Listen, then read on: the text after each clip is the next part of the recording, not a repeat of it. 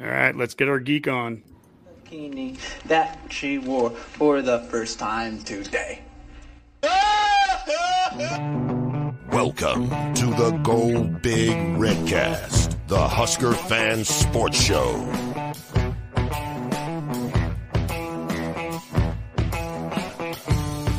Welcome to the Go Big Redcast. I'm your host, David Gaspers, and I, I'm with Honky. Uh, looking forward to taking a little vacation after this uh, show here. So uh, I can't wait to talk here with Dave and, and Adam. Gets a, get our geek on, but then uh, it's going to be a little bit of a summer break for me. Also with Redcast Rob. Well, I'm having a hard time focusing these days. The closer and closer we get to the season, I think we're like 70 something days away from from 69, kickoff. Rob, or 69. 69. Uh, See, I knew you'd say it, Dave. That's our hard, Rob. Just count. Gotcha. Gotcha. Well, Honk, uh, can you introduce our guests? Absolutely. Our guests tonight, they bring uh, the science and analytics into football. They are the co-founders of Matrix, Matrix Analytical, the college football leader in off-field analytics and a number one firm in staff building, roster management, and portal analytics. They help head coaches, athletic directors, agents, unit coaches, and players. You can find them on Twitter at CFB underscore professor and at CFB Matrix. Welcome to the Redcast, Adam McClintock and David Mar- Dave Bart Bartoo. Thanks, guys. Thanks Appreciate it. having us, man. Appreciate being on. That's right. Uh, before we get to uh, talking all of our, our stuff here, we got to go through our, our housekeeping and uh, our upcoming show here. We've got uh, on Thursday is going to be Brendan Franke, the uh, the NU kicker. Uh, so Rob, you'll be talking with him on uh, June 23rd at one o'clock uh, Central Standard Time. Uh, as always, our hailvarsity.com slash subscribe. Use Redcast for the promo code. Get $10 off your yearly subscription. Uh, Alumni Hall, we have two locations here in Lincoln, and you can see from the uh, awesome Hawaiian shirt that Rob was wearing there that uh, you can buy that kind of stuff. Go to alumnihall.com slash Nebraska dash Cornhuskers. Uh, Rob, do you want to do the FCS Edge one? Yeah, if you're looking for a fantastic opportunity to work for a rapidly growing company that also enjoys the benefits earned with having a competitive, stable history of over 20 years, what is FCS Edge? They're a leading technology innovator serving governmental agencies, and they are expert services helping worldwide patent offices meet strict processing and publishing timelines while delivering exceptional quality. While working at FSC Edge, you can work with fun people with great attitudes, learn about patents. You're not on the phone, you're not customer facing, so you can dress in your Hawaiian shirts, Nebraska Hawaiian shirts, preferably every single day. And you can work in a new work environment with over $2 million in improvements. So their team is constantly growing and they're always looking for new people to join in their mission. So check out available jobs today at www.jobs at. All right. And last but not least, Smack and Smooch, custom shirts and specialty items. You'll see us constantly wearing these shirts and the koozies and all that. Shane and Laura out there in Elwood, Nebraska, 308 325 2542. And you can check out their QR code here. So, as we mentioned here, we have Dave and Adam, the Matrix Analytical guys.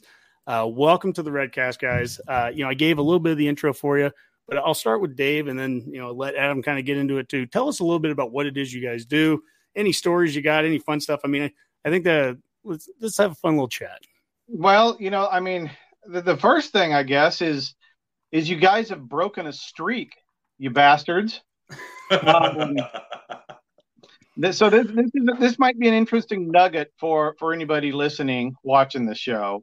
Is uh, if you if you've been if anybody's been following me and Adam for a while, and I know Adam, Adam's a diehard Husker fan at heart, you know. And uh, so he's been following Husker fans for a long time. But this is, and I don't know, I don't know when Adam and I first got together to try to figure this out, maybe seven years ago. This is the first time we have been face to face live. First time. First time. we, we have never we've never publicly met each other. This is the first Zoom call that we've been on because normally when we're working with clients, you know, we want we don't want Adam talking to clients. No, I'm I- I'm I'm I'm, I'm the numbers nerd. You, you hide me away from the, the actual people and you let me do my thing on spreadsheets. I'm good. Yeah, we don't we don't. What do you mean you don't get it? Are you stupid? Yeah, exactly. Yeah, yeah. That's that's that's my bedside manner. Yeah. Um, but no, this is this is the this is the first time uh, that, that we've actually gotten to gotten together like this. But I, I think it's interesting though because I think it speaks volumes about how important the numbers purely are for us. Mm. I mean that's and, and that's what we do is you know whether we've been I mean we have worked for board of trustees helping hire athletic directors. We have worked with athletic directors helping to hire head coaches all over the country. Um, in the last year, we've started working with head coaches. We have helped head coaches hire more guys for their staff than any other firm in the country combined. Uh, we help coaches, former ex head coaches, find jobs with numbers. We help them hmm. sell themselves with numbers. So all of it comes down, though, to one thing, and that is telling stories with numbers. So whether we're talking about on the field or off the field, the first thing we have to have is a database because the past tells the future stories. So that's every in a nutshell everything that we do for our clients then most of this, I mean, we, we have fun on Twitter, um, mm-hmm. but, but we never really put anything out there that's that's worth anything other than having a little bit of fun there. Um, everything we do is, is simply telling a story with numbers, and our goal for all of our clients are the same: it's increase efficiencies, reduce risk. That's it. That's that's mm-hmm. really all we do um, for college football, and they find us. Mm-hmm. We, we don't have a we don't have a website. They they they find us. I mean, they find Adam. They find me. We've never reached out. Uh, emails don't work. Letters don't work. You know, none of that stuff. They all know each other, and they'll just find you. Mm-hmm. They'll just I'll, you, I'll, you know, one, one of I'll tell you, I got tons of stories. Okay, so I'm I'm going to be yapping about stories the whole time. So one of the first calls I ever got. This is even before I even before Adam and I started talking, right? And it's about 8:30 in the morning and I'm on spring break. And the whole idea of consulting really had just hadn't even crossed my mind until this phone call. And I'm walking across the bridge over the Columbia River because uh, I was at my mom and dad's house.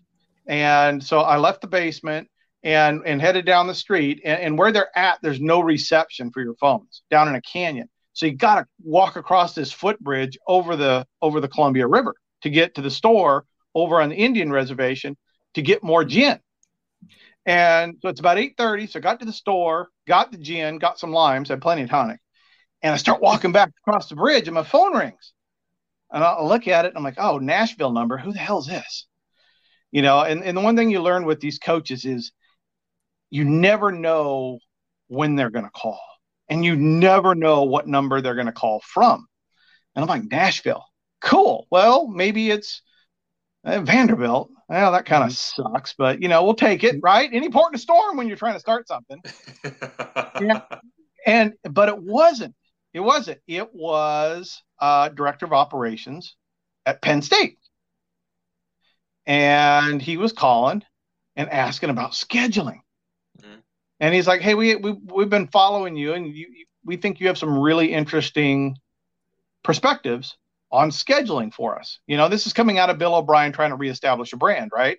Mm. And um, I said, Well, sure, I have a minute to talk to you. And he goes, Cool. And he hits a button, and all of a sudden, I'm on speaker in a room with all the coaches and the athletic director. Bang, just like that. Middle of the bridge, holding gins in one hand and limes in the other. At 8 in the morning on spring break. And and I, I, I stood on that bridge with reception for like half hour, 20, 20 minutes, half an hour and talked about how I thought they should schedule to reestablish the brand, which was basically make it easy on yourself, right? Go nine and three, get in the top 25. Start. Don't take don't take a tough schedule. Take an easy one. Establish yourself and use that to springboard recruiting. Um, that was the first time I'd gotten a random phone call, and that was the first time I ever started thinking, you know, something. I, this. What if we can use numbers off the field to help coaches more than everybody's focusing on the field. That's when it mm-hmm. all started for me. Mm-hmm. That was the first time I remember you calling me and and, and saying that we had had uh, had contact with an FBS staff. Was you called me and and, and you were all you were all excited and I was like, what the hell happened? Because you know. You know, Dave gets Dave gets excited, but this this was another level of excitement from Dave, right? And, uh, and he, he, he, was like, Adam, Adam, you never guess who was just on the phone, who was I, I was just on the phone with. And I was like, I, I don't know. Uh, who, who, who, reached out this time? he was James Franklin, the athletic director, wanted to, wanted, wanted to talk about scheduling. And at that point, we're like, okay, okay, we can do this. This is we, we can do this. We can make something of this. Yeah, so, we, we never got a contract out of it. We didn't make no, a dime off of it, but it was no, damn cool. Yeah, yeah. well, you know, and you know, as you talk there, I, I think about and and we're not talking about specific coaches here. I know Adam, you and I talked about that. We're yeah. not doing that, but like when a coach makes some changes, and Nebraska just had you know some coaching changes on the offensive side, and when they're looking to make that, hey, we want to switch offenses, or we want this style of of of you know offensive line coach, we want this style of receiver coach. Do coaches come to you and like is that database that you're talking about is it something where they're like okay well these are the types of coaches that do this. These are the types of coaches that would be good to hire for this purpose. I mean is that the kind of information they're looking for you you know from you guys like you know to to get pointed in the right direction if they're trying to make you know very specific x's and o's schematic changes things like that? Well we we can sort it out that way and filter it out that way if they if, if they would like. Typically what they do is is dave and i already have a list of of, of offensive coordinators for about every level of, of program there is out there. We have that, you know, in, in, in the back of our, you know, our, our, brains to begin with. Then the, the head coach will, will come to us and say, okay, this is what I'm looking for. I want a more run heavy um, um, offensive coordinator. I want the offensive line coach to to to replicate that on, on, on his end with his unit. I want uh, running backs who are physical. I want mm-hmm and we can filter out our our, our, database to to to um, kind of accommodate that as as, as they ask but um, they and at that point they they would come to us with uh, usually a list of what Dave five ten guys that they think are great and then we can go through and tell them which ones aren't so well it, it yeah. it's kind of a little push and pull you know it, it's it's what do they want what do we want because we can't mm-hmm. we can't ever have our way right? No. We, we mm-hmm. can't if a head coach calls, you know, if if if Tom Allen calls and says, "Hey, Walt Bell sucks," we go, "Yeah, we agree." Um, you know, we don't just say, "Well, here's our top three guys, go call them." It doesn't work no. that way, right? And you, usually, what it will be along the lines is, okay, who are your top ten guys that you've watched on film? Who do you like? Because they can give us their top 10 guys and we can go through and go, okay, we know what he wants for run pass ratio. We mm-hmm. know what he wants scheme wise. We know what he's looking for. Then we can go and go, okay, here are the 10 guys that best match what he's looking for. Now we have now we have a list of a head coach that's watched all the film mm-hmm. and we have a list by the numbers. So what we're looking for is we're looking for the lists that match guys. Right? You know, so if, if if Tom Allen says, "Dude, I really love Adam. He's my number one guy," and the numbers have him at 23, we don't like him, right? Yeah. Um, he he may have Adam off the list, and he may be our number one guy. He'll never call Adam. I can promise you that, right? Yeah. So, but maybe Adam's number three, and we have him number seven. Boom, we got a match. The numbers like it, the film likes it. So when when you're dealing with coaches it's not always a one way it's never a one way street. It's mm-hmm. it's figuring out how to communicate our side of what we do with their side of what they're used to do so you can come together again. Remember remember the whole goal about it is always increase efficiency reduce risk. So we can increase efficiencies by looking at the last 600 offensive coordinators in college football in 5 minutes. Okay? Now we can reduce risk by taking their performance numbers and matching it with the guys that they like Exactly. And you know, one one thing that Dave always Dave and I always remind ourselves and and, and emphasize to these coaching staffs is is um, we're numbers guys. You're football guys. You guys have forgotten more football than Dave and I will ever know or, or, or gain in our lifetimes. We're I not here to tell football. you. Yeah, yeah. We we've you know we're not here to tell you football. You guys know football. You do football. We'll tell you what the numbers say about what you think and where we come together that's that's where that's where dave's talking about you know the mm-hmm. efficiency mm-hmm. and, and and and the risk management there mm-hmm. well i think you know where husker fans or redcasters right now want to know and this gets us into talking about next season uh, i think you posted this here adam yeah the you had some power rankings from may 26th and mm-hmm. you said power rankings should be viewed as how a team would fare uh, versus the field at a neutral site. Teams ranked higher would be projected to beat those lo- lower. And right now, if you look at Nebraska's schedule this next season, based off of these power rankings, uh, you know I have a, a black dot with a with a frowny face and an L uh, to show the teams that we play that are ranked above us. But there's six teams that are ranked below us on this mm-hmm. uh, ranking, and it doesn't matter if we won or lost to those teams last year. And if anyone that knows our record knows we lost to most of them, but just based solely off of this alone, without going any deeper, we're six and three before we start talking about the non-conference schedule, and that's where hey, if you can go two and one, you know, lose to Oklahoma, but beat the uh, beat the two group of five teams, all of a sudden you're sitting at uh, you're sitting at eight and four. And if we say that, if we predict eight and four, that you know, there's a certain amount of fans that'll come back. And Husker fans have been beaten down a little bit over the years, and they'll come back and go, "What? What are you talking about? What are you smoking?" But just based off of the numbers, right there alone, the power ranking numbers. If I said eight and four, Adam, is that my out of line? Is that no? That's right no. You're you're you're not out of line. Um, that's the I think the second most likely projected record I think I have. Yeah, there you go. There's there's a graphic.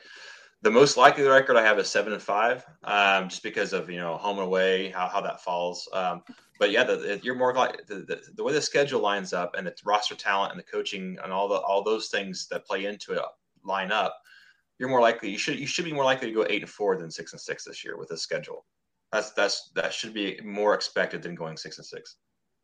So Adam, what what goes into your your power rankings? What kind of data points, and how does that I guess compare if you know, compared to some of the other power rankings that are out there? Well, uh, my my power rankings are are really simple. Uh, all, all it is is it's it's coaching staff efficiency, which you know we use from our database. It's um, you know uh, returning production. You know what what does the roster return, and even with the with the whole um, uh, influx of of the transfer portal here, that's really taken on a whole life of its own because you have to bring in guys' production from other from other um, programs, right? Mm-hmm. And that there's a little twist on that as well because let's say a wide receiver is coming into um, a triple option offense and he had 800 yards receiving at his old program. That's going to matter almost nil at the in, in triple option offense. Okay, so you have to kind of um, use a sliding scale there on on the importance of those production numbers based on the offense that that that that uh, player is coming into. So um, there's some returning production both on offensive and defensive sides. Uh, roster talent's huge. You know, Dave knows this. He he projects games too um, using even more simple model than I do. Um, and roster talent's a huge uh, hmm. a huge part of this. So you know, and I know Husker fans are tired of hearing it, but they're they still have the most talented roster in the West. I mean, they have since they since they got in the Big Ten. Hmm. Um, it's it's almost uh, uh, an anomaly the, the, way they've lost with the most talented roster. it's it's it's it's maddening from from an analytics standpoint. But so, Adam, how do you evaluate talent? There is that purely on recruiting, or because it's tougher mm. to to put analytics on on development? Probably to your point. Well, it's no, really, it's not because we we we, we look at you know, and, and Dave has looked more into this than I have. Uh, if you want to look at development, you you look at you look at you look at schools of who have have taken guys who are three star, four star average and mm-hmm. pumped out yeah. more draft picks than than the Iowas and Wisconsin than yeah. expected. Yeah, and, and and Dave has has done a lot. And even he Dave has even reached down into uh, undrafted free agents and how many of those guys from each program have made rosters. So there is ways to to uh, to, to, measure development in, in, in programs. Um, that doesn't really feed in much in, in, into, into my projection formula here that we're talking about, but but there is a, a really quantitative way to, to, to look at that if if you wanted to. Mm-hmm. Well, you know, one of the things that we were talking about was with the power rankings was the wins and losses, and this is a, a tweet we had from a uh, Husk guys a couple weeks or so back, and it was uh, Sports Illustrated did their power rankings, right? Well, this is, mm-hmm. and there's different power rankings all over the place, but here's theirs and they have Nebraska, you know, basically he's like second second in the West all season champs and we play number 14, 13, 12, 11 and 10 based off of these power rankings, right? And I think mm-hmm. right now from a Husker standpoint, from a Husker fan standpoint is that compared to a season ago where we played Michigan, Michigan State and Ohio State and we're replacing them with Michigan, Indiana and Maryland or not Maryland, um, uh, Indiana and Rutgers, and then you know, uh, and then so just those three three games alone, um, and then you're playing Oklahoma here at home instead of on the road. Just the schedule flip alone, whether we got better or not, and hopefully we did with 33 newcomers coming in and, and 16 or so transfer guys. Hopefully we're getting better with our on-field talent, but just the, the schedule alone, we're all hoping. I guess fingers are crossing that that would jump us at least into the bowl game and, and higher category. Dave, yeah. Yeah. Well, I just wanted to ask, follow up on that a little bit, I guess, uh, but maybe that, that could go forward to this year's bowl projection, I guess. So it sounds like this year's data is telling you somewhere between six and six and eight and four, most likely. You combine those three columns and you're near 50% essentially, right? So mm-hmm. I was just wondering, um, you know, the the predictions in past years, like last year, where were you, you did you have Nebraska or the last couple of years where I mean, no criticism here because we've all underperformed. We all know Nebraska underperformed, and I think yeah. anybody's power rankings probably put them, you know, higher than what they were. But I'm just curious, like compared to say last year. Yeah, last year I think I think my my model had them going five and seven. Um, the year before that, I think was the COVID year, and I had them going, I think four and four. I think it was, or it had them going 500 in, in the COVID year, mm-hmm. and they ended mm-hmm. up going three and five. Um, so it's it's been fairly it's been fairly close with Nebraska. Now last year, you know, um, them going three and nine. I think a couple of those games, I think, as, as all Nebraska fans would probably agree, should have flipped to the win column. So I don't think five and seven was too far off of last year's uh, last year's team. You know, yeah, um, yeah. so it's it's it's actually it's actually it, it's it's been pretty nails with Nebraska the last few years. Have, have there been other teams harder to, to predict?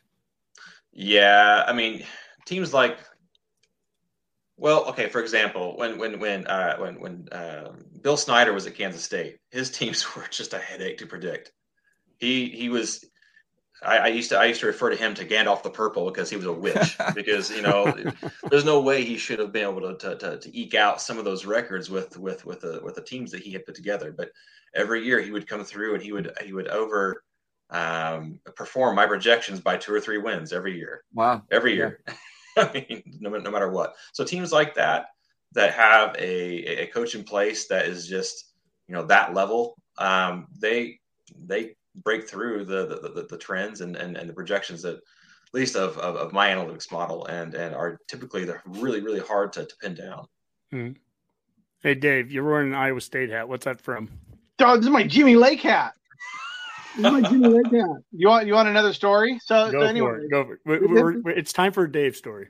So this is Uncle Dave's going to tell a story. So gathering kids, can you say marijuana?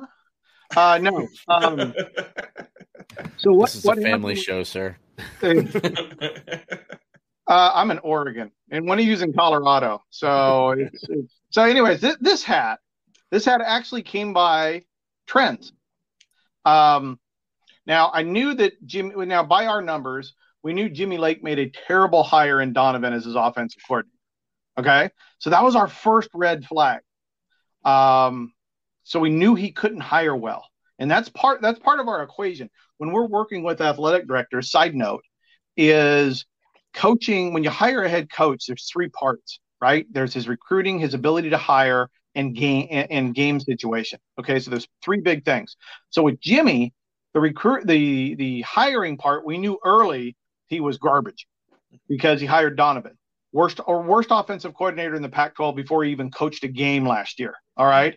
Then I found out the dude offered the defensive coordinator position at Washington to a defensive lineman in the NFL who'd never called plays before.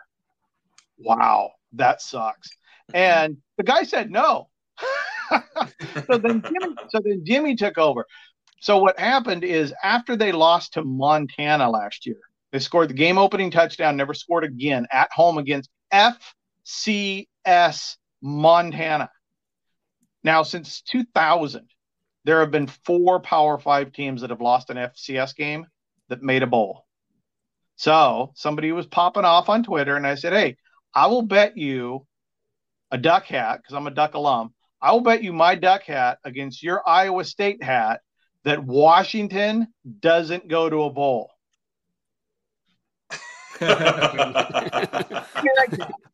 this is my Jimmy Lake hat. So thank you, Jimmy Lake, who still doesn't have a job. uh, but cashed a generational paycheck. So what the hell does he care? Yeah. No. so um, don't don't lose to an FCS team, or your season's pretty much shot. Pretty mm-hmm. much shot. Actually, would one of them that made the bowl game would have been Iowa because that one year they lost to to North Dakota State, and I'm sure they turned around one eight or so. Iowa might be one of them. Um, they're all good head coaches that that bounce back mm-hmm. though. Um, Iowa could have been one of them. I know for sure Mike Leach did it. Mm-hmm. He, he mm-hmm. lost an FCS game, and I think he ended up eight and four, nine and three. Uh, and then Mike Riley. Who? um, Mike Riley at Oregon State before the regression um, lost an FCS game and made a bowl. But but the numbers said, look, it, it, when when you get off to that bad of a start, it just means you're a really bad team for the most part, uh, mm-hmm. uh, and you're not going to a bowl. So yeah, um, I the numbers told the story, and efficiently. Yeah.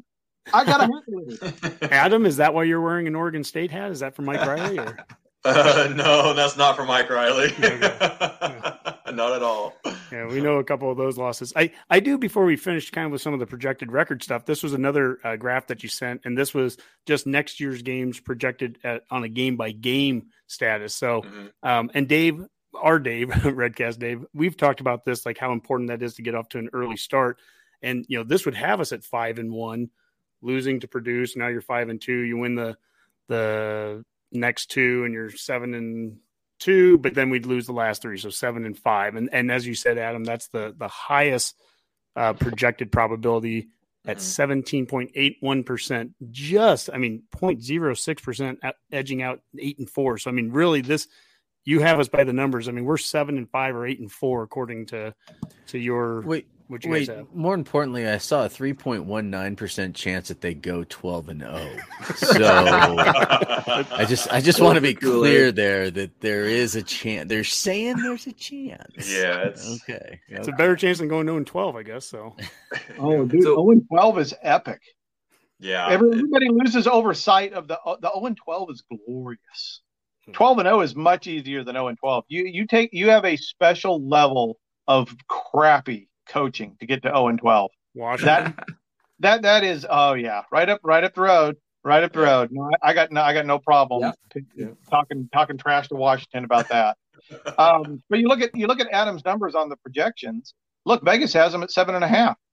I mean, that's right in the middle of what he's talking mm-hmm. about, mm-hmm. right? And and there's there there's a handful of games that you know if, if you wanted to break it down real quick, even without power rankings, right? Just look at coaching and home field and talent.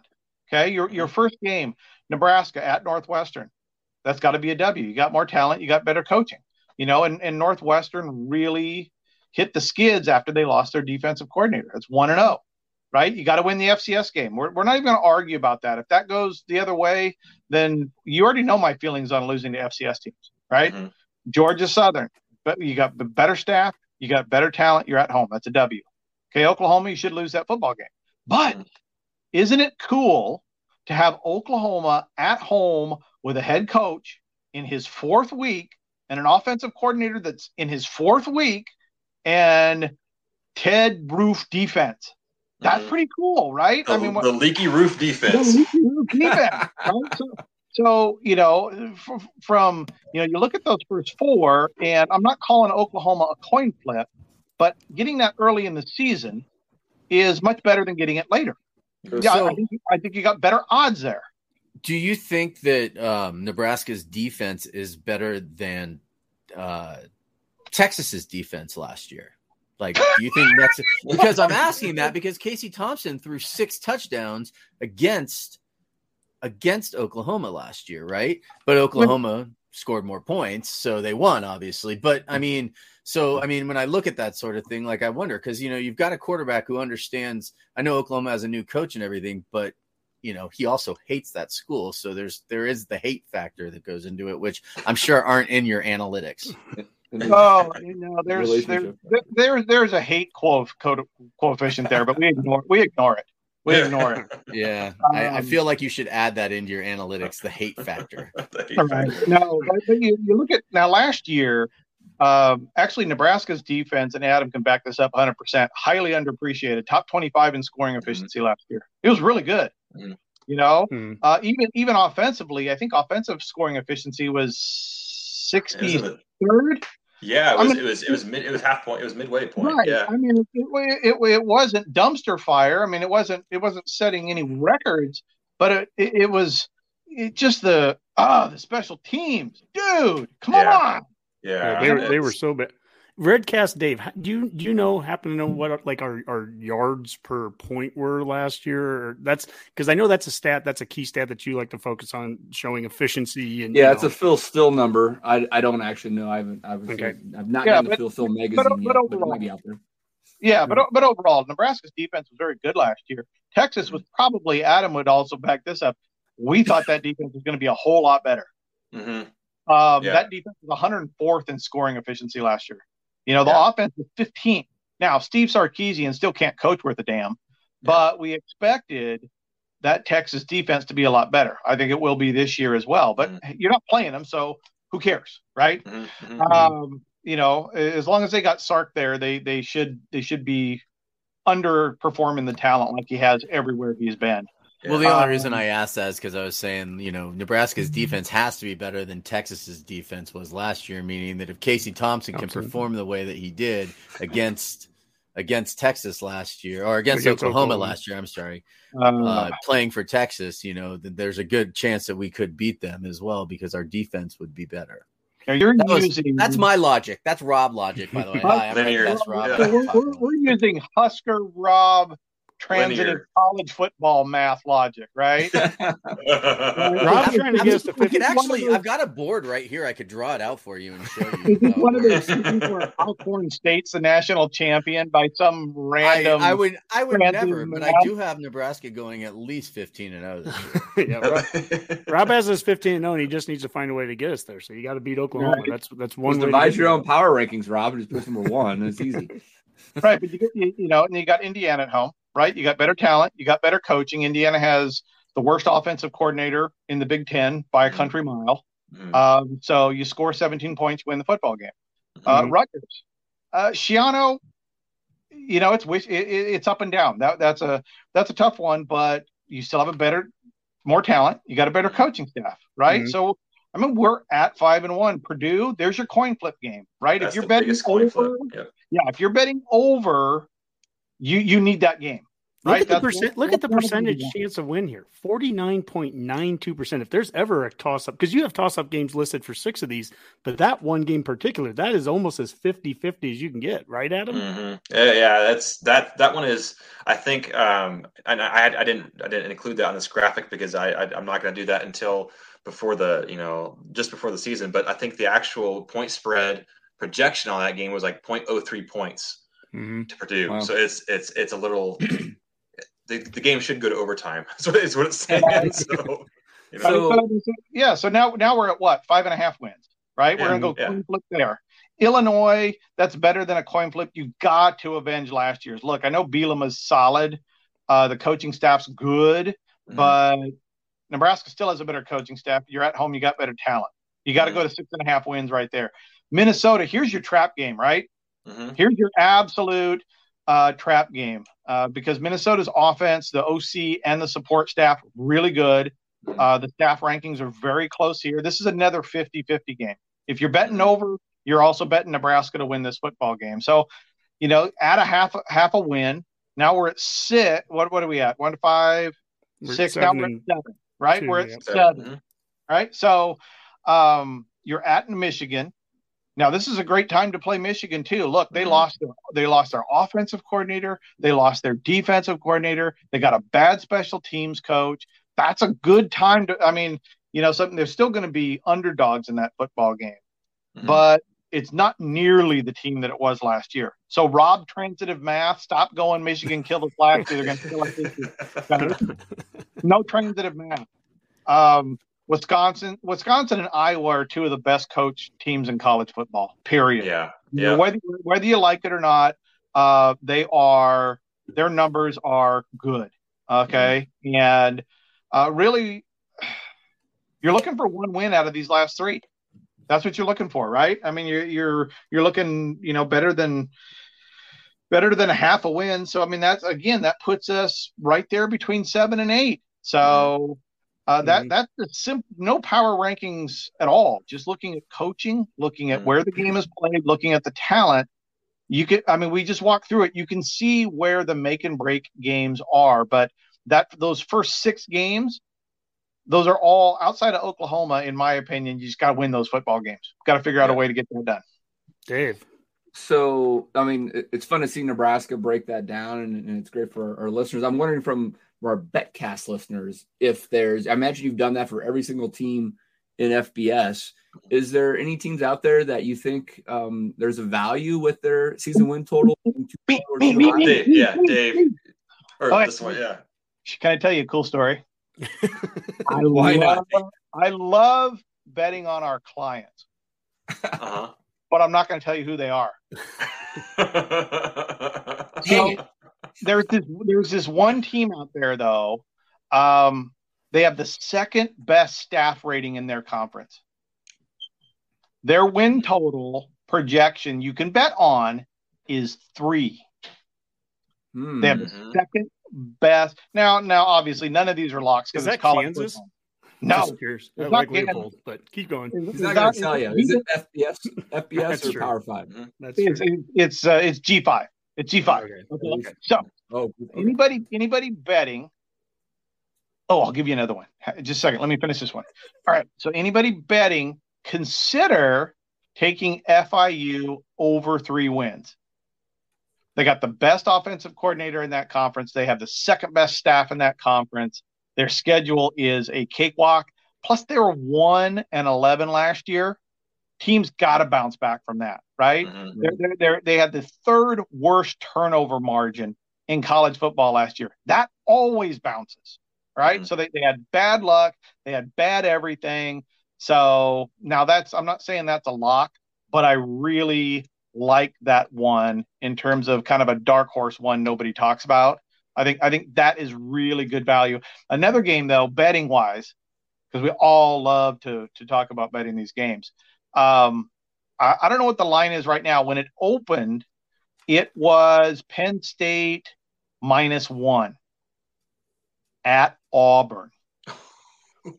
Penn State last year was a top 20 in scoring efficiency, total team scoring efficiency. Auburn has the second worst staff in the SEC. Mm-hmm. Okay, they are yeah. bad. They want to fire that they staff. They would have right. They, they are really bad. They have a bad OC. They got a bad DC. Nothing is good there right now. Um, Penn State recruits better. Penn State has a better head coach, a better OC, a better DC, everything. And and you're hell, just go money line. Just take the points out of it. It's mm-hmm. what's one point. Mm-hmm. So that one of the one of those early early games that is one of my absolute favorites uh, leaning Penn State to win that game straight up. Hey, let's right, take a break here stuff. for a second. Rob, do we have any questions or anything that's coming that that you uh, from Redcasters watching I mean, that we want to? We have we have quite a few actually. I mean, they started lighting up the board pretty much right as um, we did this.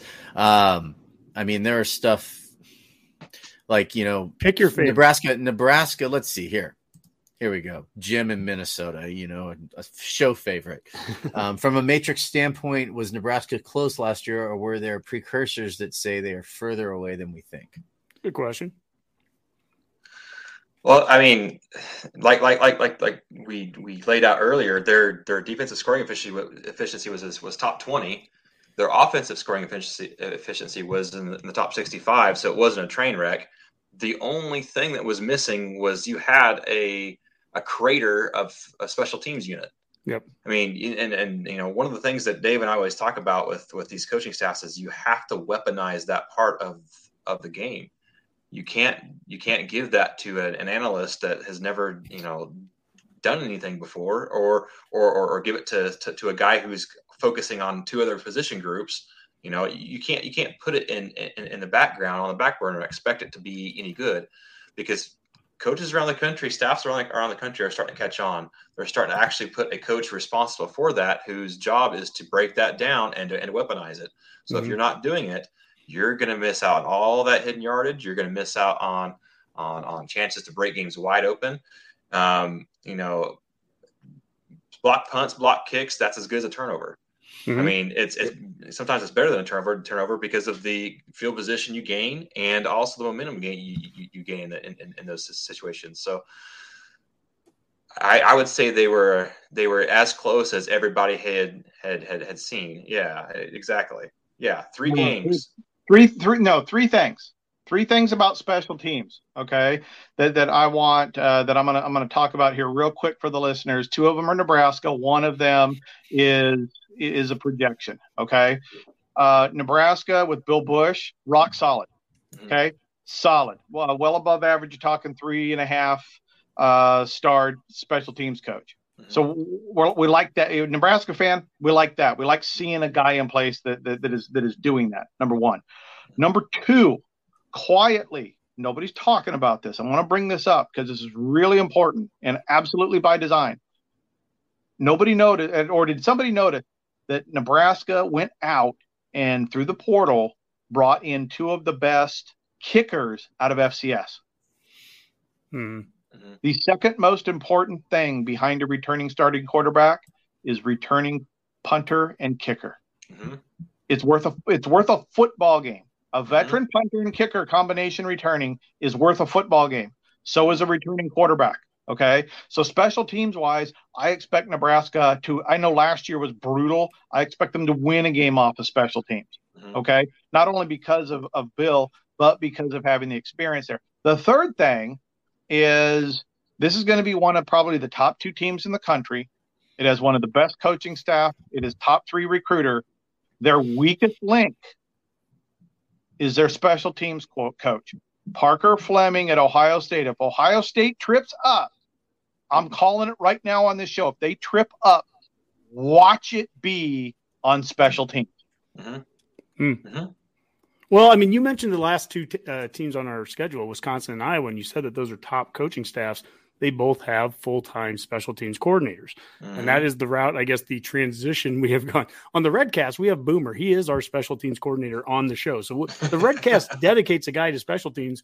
But two years ago, to your point, Adam, uh, we dedicated special teams to an analyst. Last year, it, it, went up to a position coach. And then now this year, we have a dedicated guy, Bill Busch doing it.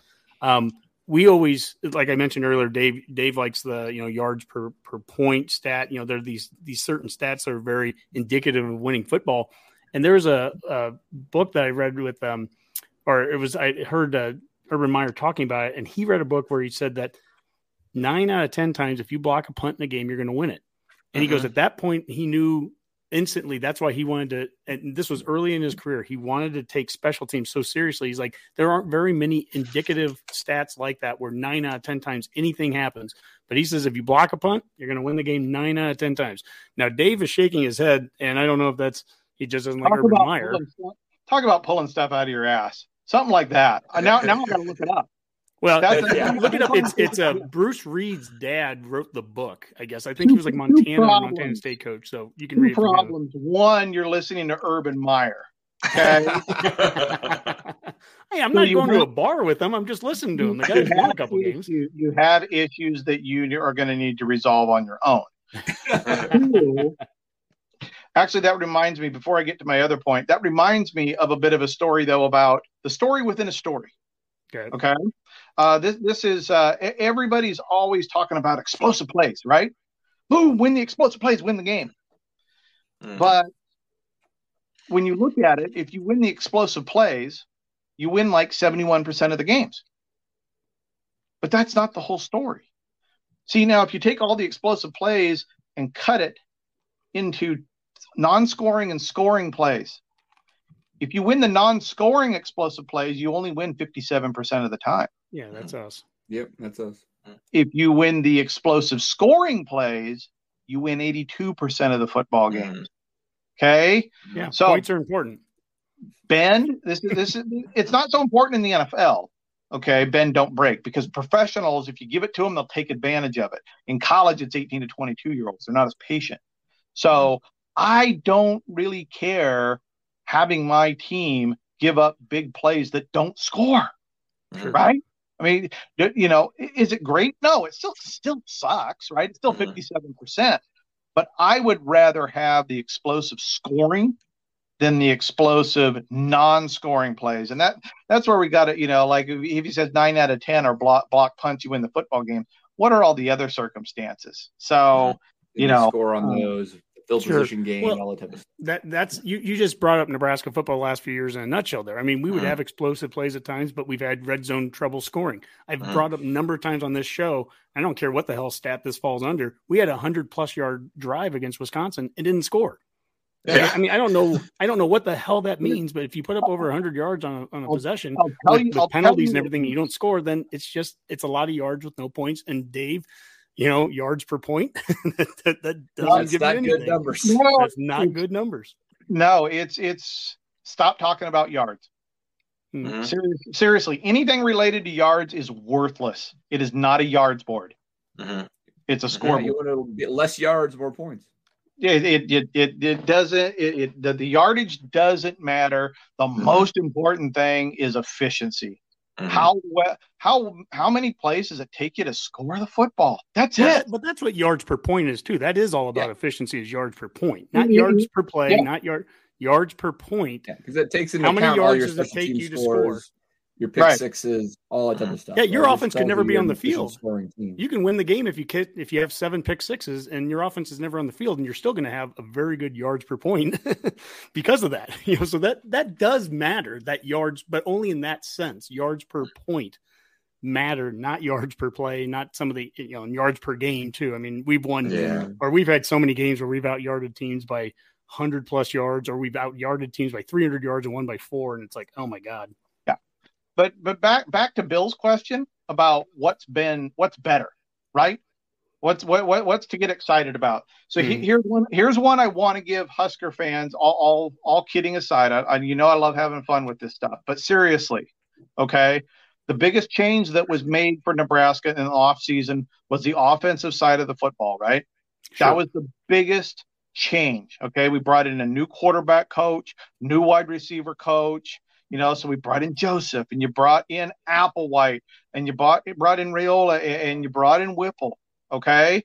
And these were this was a really solid effort made by the Nebraska staff and Coach Frost to upgrade this situation. So by our numbers, okay, to answer Jim's question about what's better. Well, what changed was the offensive support staff.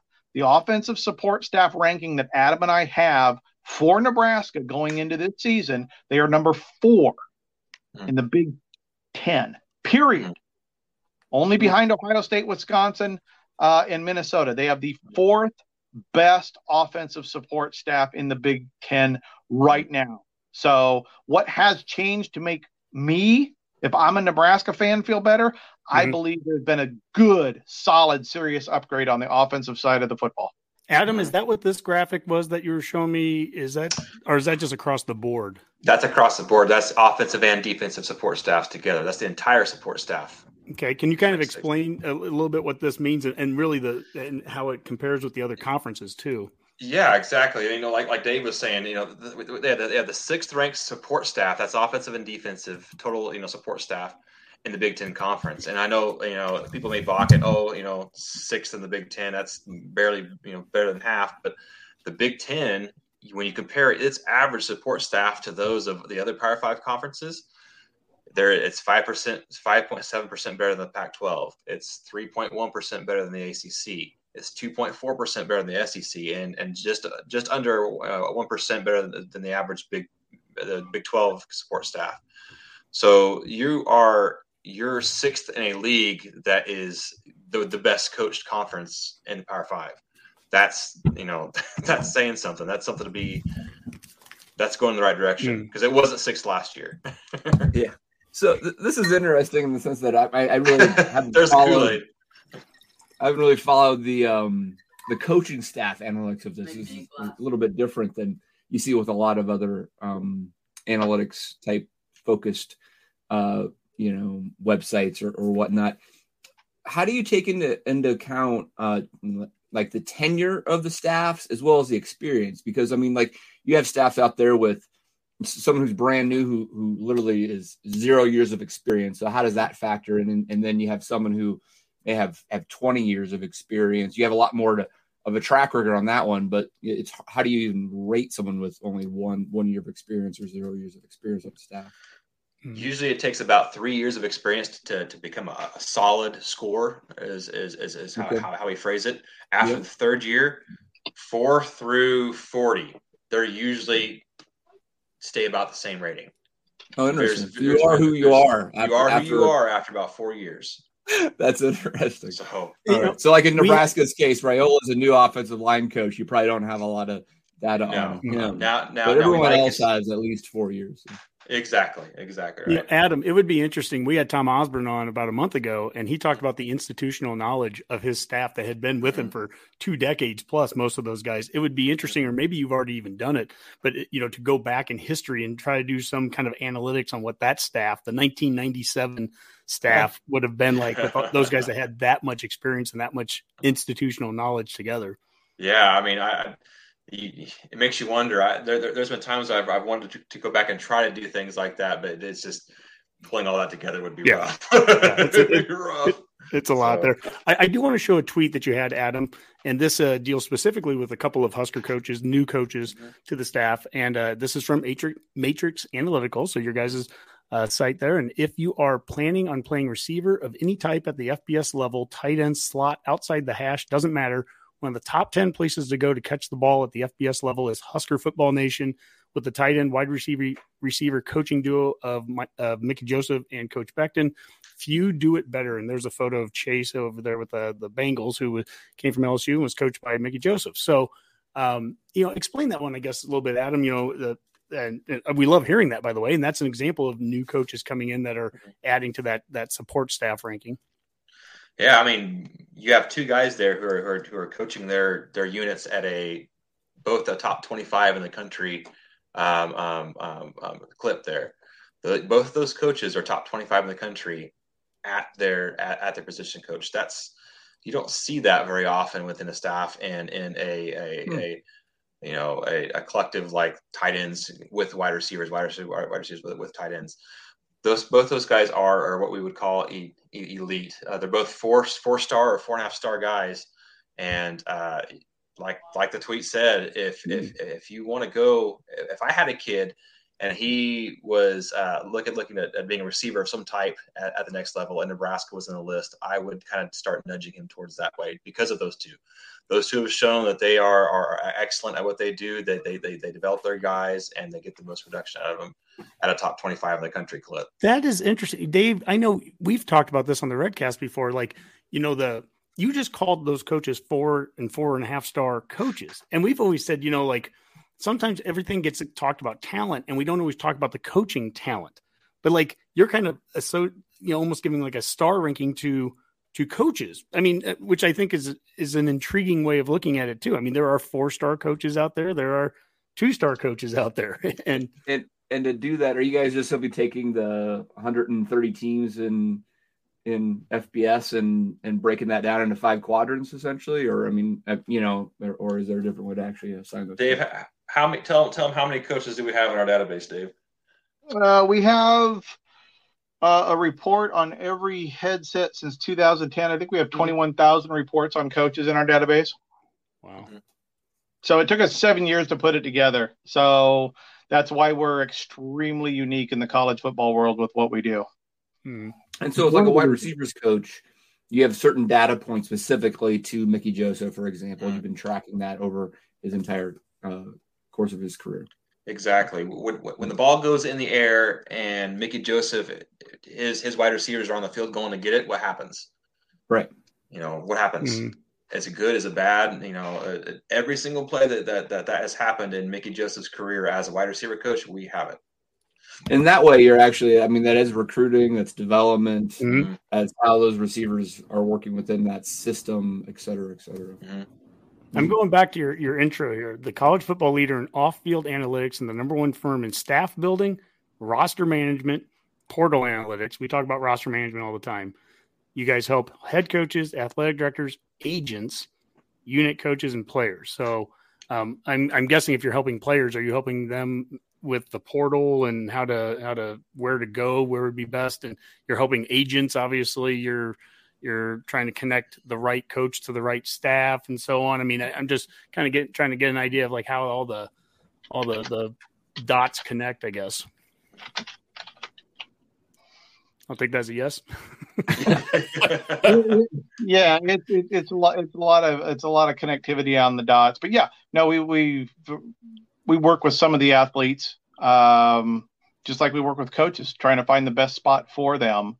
Uh, so you know we've we, we done we do a little bit of everything when it comes down to roster management. Um, mm-hmm.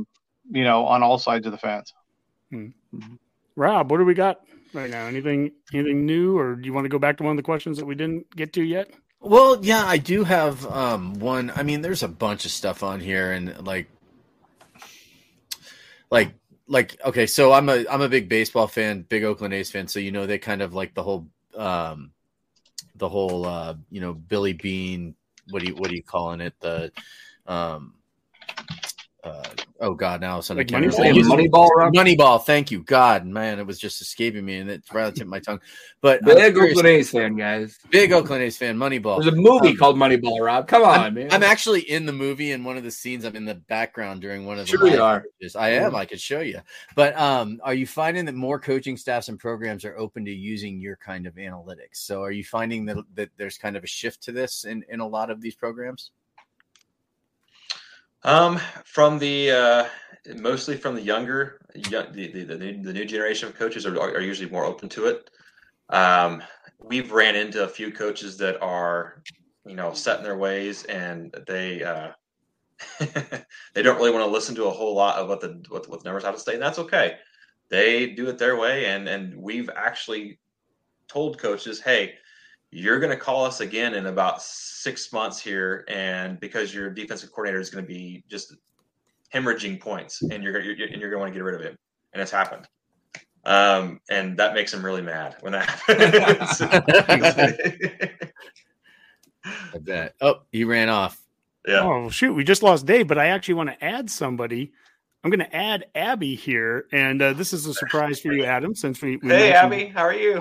Hey, how's it going? Good, good. So, so Abby has, she, uh, I guess you can explain. You've done some stuff with Matrix Analytical and everything, and this was the first time that Adam and, and David ever seen each other on an actual call. So, what the hell? Let's uh, throw a third person up there, and everyone can see face to face. How about that?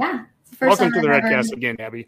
Thanks. Yeah, first time I've ever actually seen Adam and Dave together. Yeah. Yeah. Surprise there. So um, I don't know if Dave just uh, he he mentioned he may have to trail off there, so I don't mm know if that that was the case there or not. But um, yeah. we're kind of starting to wind down anyways on this. Um, I guess was there any other questions there, Rob, that you wanted to do, or Dave? Did you have any questions that you? I mean, Ab- Abby, you could ask the question that you had up here. I mean, I'll let you read it. How's that? You can read your own. You're a- you're asking Abby, you know the answer to these questions. I know. I was really hoping Dave would be on so he could admit his dark secret about this. Um, so, Adam, since you're the only one uh-huh. on here, do you find that you uh, watch games differently now than you did before you guys started doing this kind of analytic work? Oh, absolutely. It's hard not to. I mean, when you when you know the numbers behind a coaching staff, or you know you know how bad an offensive coordinator really is, and he and you're sitting there and uh, the uh, uh, uh Brock Huard, Huard or one of the Huard brothers is up there telling you how great he is. It, yeah, you hit that mute button even faster than normal because it's and then and then that offensive coordinator goes out and loses the game and then you laugh. I mean, that's. but do you find it like? Is it more interesting now, or do you get your, or do you find yourself getting frustrated with it because you almost kind of predict what might happen? Yeah, it's it is a little frustrating. It really is because you, you, you kind of see behind the curtain a little bit, um, and I think Dave would kind of echo that as well. Um, it almost takes the fun out of it a little bit to to some extent because you're like, okay, this offensive coordinator has no shot against this defensive coordinator, and I don't care what happens, it's it's it's it's going to get ugly, and, and then it does, and you're like, okay, well, I, you know, that, okay, why, why, so, why did I spend three hours watching that? So let's keep this Husker Husker related then. Um, and JB kind of said this too: is Whipple's playbook should be amazing. can we ask you about like how you guys see Whipple's you know offense operating in the Big Ten and and kind of what you know you know what will you be looking for? Will you be muting the uh, guys talking about how amazing his plays are going to be, or or do you guys actually see some uh, you know positive outcomes coming from him? We we have Whipple as, as a as, he's he's a solid offensive coordinator, three and a half star guy is is where we have him. Um, he's going to have to run the ball a little bit more than I think than he did, than he did at Pitt. Um, we've we've done some studies uh, in the Big Ten about how much you need to run the ball to win in the Big Ten.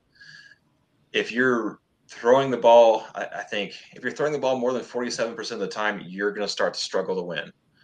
Um, the only teams that have been able to win in the past throwing more than that has has been the Purdue teams. Yep, mm-hmm. and that's been about it. You know, and, and you saw you saw Ohio State last year, even with all the talent they had, when they got in a game where they had to run the ball and they couldn't run it. I mean, Michigan ends the streak. mean, so, so run the yeah. damn ball, guy, which I fancy myself as. We should be happy to hear that. That any yeah. success that Whipple is going to have, we you know we can't just you can't just take what did what they did at Pitt and just transfer it over to to Lincoln and expect the exact same results. No, not in the Big Ten. Because the defensive okay, the Big Ten, especially on the defensive side of the ball, is well in a way the the best coached league in, in, in Power Five. You're not going to be able to go out there and throw the ball, you know, 60 times like you did at Pitt and and, and win mm-hmm. ball games against against the Big Ten defenses. Well, they're a lot more disciplined. They're a lot more um, they, they, they just don't give things up like like you saw consistently in the ACC against Pitt. Hmm. So I talked to Chancellor Brewington a couple weeks ago, and and mm-hmm. he was mentioning a lot more two tight end sets as well, right? Mm-hmm. And so and you would think that that would mean um, running the ball more too, because you know you're kind of adding that extra, you know, those extra guys along the line. So um, hoping that Whipple makes those adjustments, right? I mean, that's yeah. Of, and I, I, I, think he could. You know, when, when he was at Miami, there was a few years when he was at Miami and he, and he had a good running back, and he he did run the ball 51, 52 percent of the time. So I think you know, and, and when he was at Pittsburgh um, as a quarterbacks coach for uh, Ben Roethlisberger, they didn't throw the ball 60 times at Pittsburgh when he was there. They ran no. the ball and they played defense. So he he knows how to do it. I think Whipple is is is one of those offensive coordinators though who he, he's going to win with with with what he has. He is going to adjust to what he has, and he's going to make it work. And he's he's one of those guys who's who's who's seen so many defenses, you know, in his career that there, there's a Kool Aid again. I love it. With every uh, word you say, Adam, there's one more win that, that Rob's seen. yeah, I'm like, I'm like, can they go 20 and 0 this year? This is that greatest season ever? Oh my god. Yeah. They're gonna start playing pro teams at the end of the season just to bring on the going. Bengals, right? well, uh, I don't know. I mean, Rob, unless if there's any other questions, if not, Dave, I guess we could probably do the pardon shots or whatever. All right, Rob, what do you got? Well, I would just like to say that the, I I enjoyed this show. I, I for once, and and Dave may not believe this, but I actually enjoyed just sitting here listening to what you guys had to say and, and not having to say a whole lot because um, you know it, it's it's I do like the numbers. I also am one of those gut guys. It drives Dave crazy on our yes, uh, on our bet show because I go with bets. But I will also say that I have a better overall record in betting using my gut than Dave has using the numbers. So that's really why it drives him crazy.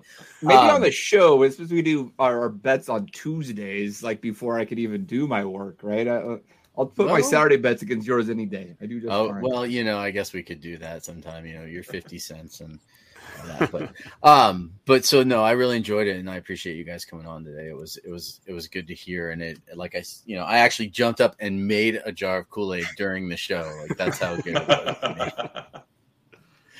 All right, Hunky, get us out of here.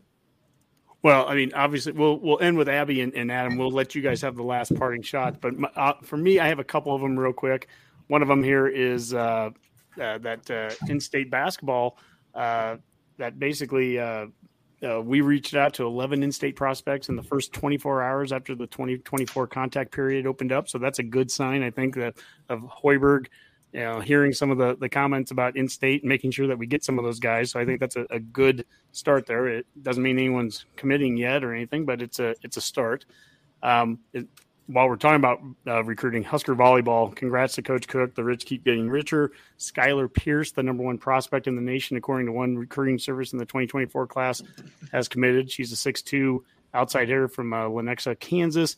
She committed four days after college coaches were allowed to start making recruiting phone calls to 2024 kids. So that's awesome. And last but not least, our, our good friend here. This is this has been a heck of a year. Big Game Boomer. You go back to June 17, 2021. Uh, we were the most sensitive fan base from every Power Five fan base. And by the way, Michigan had a lot of sensitive ones because you can see they have like eight of them. But but there we are in the top right. You know, the Go Big Red Cast. We are the most sensitive fan base from from the Power Five.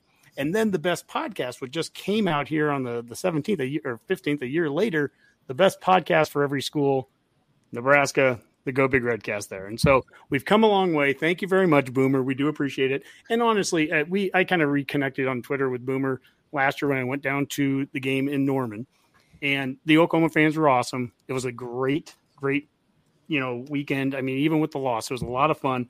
And I would love nothing more if Boomer's coming up to Lincoln. I would love to have a beer with him. I'd love to to you know show some of that Nebraska hospitality back to him, and it'll be a lot of fun. That's going to be a great weekend. I cannot wait for September to come. I just unmuted him on Twitter just for that. I think he just unblocked me, so we're in the same boat. Huh? Abby, what what do you got?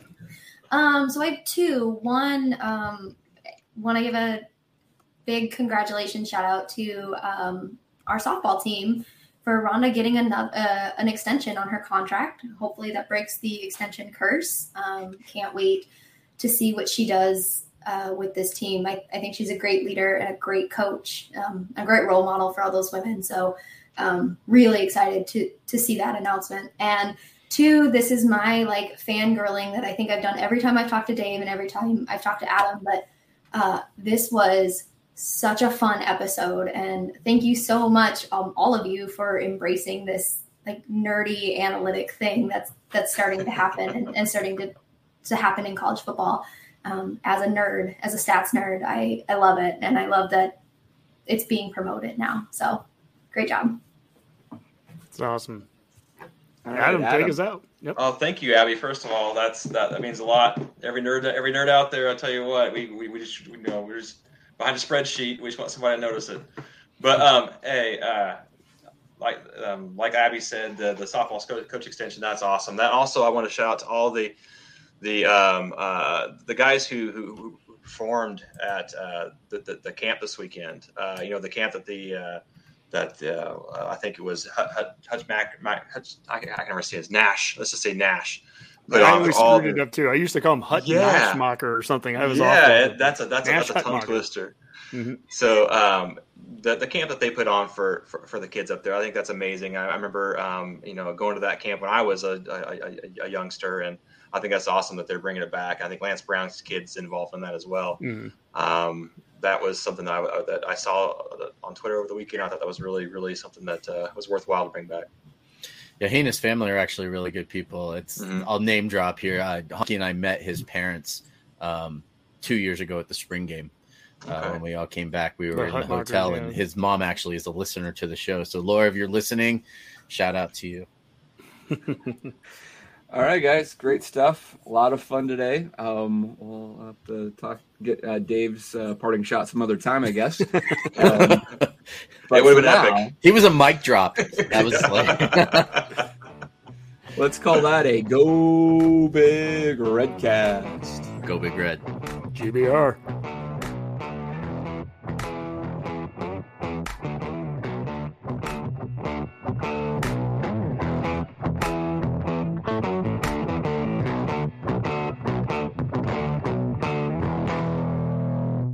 A Hurrdat Media Production.